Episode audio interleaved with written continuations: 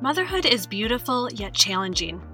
You may be feeling lost in motherhood, but I'm here to tell you that no matter what season of motherhood you find yourself in, every mom has a unique journey that is worth experiencing.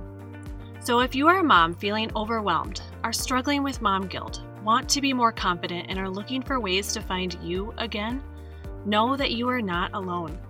Every mom will come away with connection, knowledge, and tangible tools to integrate into her own motherhood experience. You deserve to be confident in motherhood with all of your experiences that make you who you are. So let's get started on being real, vulnerable, and step into community with each other. This is Experience Motherhood. Hi, friends, and welcome to Experience Motherhood. Today, I want to talk about a topic that I know as moms we have absolutely all experienced at some point. The topic I am talking about is yelling at our kids. And I will be the first to admit, even though I work with so many parents and so many individuals about exploring their own feelings, I myself even still get triggered. And often I may even go into a spiral of shame because I feel like I should know better, right? But I'm here to tell you that even if you have those feelings of guilt and shame, you aren't alone. We've all been there. I also want to encourage us that with that information that we can make steps to always be growing and changing and evolving in how we regulate ourselves emotionally and how we can model that for our kids. So, in today's episode, I'm going to talk about really what that feeling of anger is, what is underneath that. I want to give you actual steps of what you can do when you're angry. And then even just explore what we can do with those feelings of guilt and shame and how we can navigate through them so that we can be better moms and better partners and better friends. Because really, when we look at what anger is, it's so many things underneath it. So, let me back up first and just share a time that I honestly still can remember very vividly of a a time in my life where I'm not very proud of that I didn't handle things very well with with my child. So my oldest at the time was 2 or 3. I didn't have any other kids at the time. So this was a few years ago, but I can really clearly remember that for whatever reason he just seemed to know how to push my buttons, or at least that's how I interpreted it at the time. I stayed a lot of times at home with him when he was younger also still working a little bit in my private practice. But at the time, I was really struggling with being patient. It just felt like he knew exactly how to get me mad, and then I would get mad, and then it was the spiral of I was feeling so guilty for yelling at him. I mean, he was like two or three, right? He's a little person, and I just felt so much guilt around that. I want to differentiate the difference between guilt and shame. Guilt is a feeling you get when you did something wrong or you perceived you did something wrong, whereas shame is a feeling that your whole self is wrong. And so it may not be related to a specific behavior or an event, but you internalize it more as something's wrong with you. And so those are really big distinctions between guilt and shame. And so if you are yelling at your child, one of the first things I want you to recognize is really what are you feeling? Are you feeling guilty because you feel like you did something wrong or you perceived you did something wrong? Or is it deeper than that and it's a feeling of shame that something is wrong with you, that you are a bad mom because you yelled at your kid? I definitely have experienced both of these emotions many times in my journey in motherhood. So I want to address this as a whole because I think so many moms can quickly go from guilt into the deeper feeling of shame and it becomes more of who I am as a person. So, what really is anger? Something that I've really used a lot with my therapy clients is called this anger iceberg. So, this anger iceberg was created by a man named Paul Ekman and his research. And basically, anger is just one of these six kind of basic emotions that is identified in this atlas of emotions. And so it goes along with feelings like disgust, fear, happiness, sadness, and surprise. And anger is a feeling that every single human being has experienced on this planet, right? And so, this idea of this anger iceberg, if you uh, imagine for a minute that there's this giant iceberg, and the iceberg itself is anger. But what's actually underneath the anger iceberg is so many feelings. It could be hurt, disappointment, sadness, overwhelm, frustration, anxiety, shame, guilt, grief, maybe tired, hungry. So many emotions. And you could be feeling so many different feelings all at the same time, yet they're coming out as anger. So, a great example I like to use a lot of times with my own clients, and even as I think about it with myself, is if I'm feeling really angry or my behavior is coming out as I'm yelling at my kids, I'm yelling at my spouse, whatever it may be, the question is really what am I feeling underneath that anger? And so, a lot of times in that moment, and I remember in that specific example that I was sharing earlier, that my child was doing something that I was irritated with. I was losing my patience and I got angry. I remember feeling so overwhelmed. And for me, one of my bigger one of my biggest triggers with my own children is when they're upset, I get escalated. I get angry because it makes me feel uncomfortable, right? And I feel overwhelmed and I feel frustrated. And then I might feel guilty because I did something wrong, like yell at my kids. So I want you to take that moment and just recognize that anger is a healthy feeling, but there's usually always some other feeling that is underneath that anger iceberg. So just knowing and recognizing that it's not just one feeling can really help you understand yourself more as a human being. So now that we have a better understanding of what anger is, that it can be so many different feelings, what can you do when you have lost your temper with your kids? When you have caught yourself yelling at them or basically doing exactly what they're doing that's making you so frustrated, right? I know a lot of times my kids will yell or get upset about something, and then I'll catch myself doing the same thing back, the same behavior that I don't want them to be doing in the first place, right? So, what can you do? Basic practical steps is you have to be able to check in with yourself. If you cannot regulate your own emotional state, how in the world can you regulate another human being's emotional state?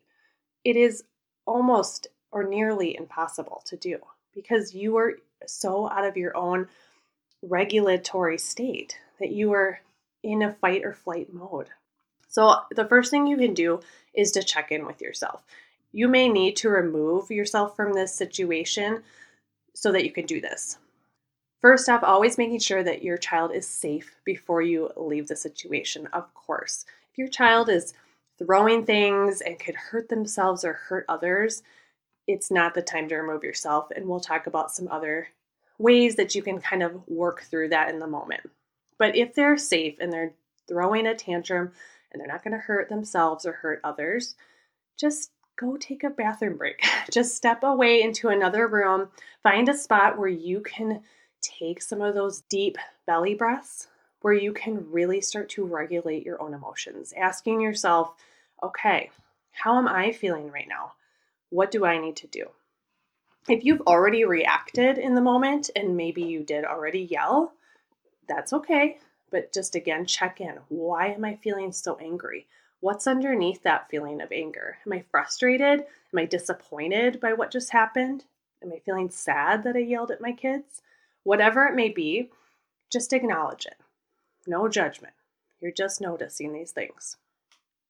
So, one of the biggest things that you often hear many experts and therapists say is to breathe. The reason we say that over and over and over again is because we know that oxygen is getting to the brain and can help our prefrontal cortex think, our thinking brain. When we're angry and frustrated, we're more in our back brain. We're in survival mode. We just we need to get out or we need to fight, right? To solve the problem. We're trying to protect ourselves. That's what our nervous system is doing. So if you can take those deep belly breaths and try to calm down your brain and make sure that your body is feeling safe again, you will be able to think and make more logical, better decisions in how to handle the situation. So, after you have removed yourself from the situation, you've regulated yourself. You go back into the situation with your child. Perhaps they're still having a tantrum or a meltdown or they're upset. Meeting them where they're at is so important. Just validating their feelings, saying something like, Oh, you are so frustrated. I see how sad or so upset you are. Giving names to those feelings. And then modeling it yourself. Mommy's really sorry I yelled at you. That was not okay. I got really mad and I need to learn other ways to handle it better. Can you forgive me?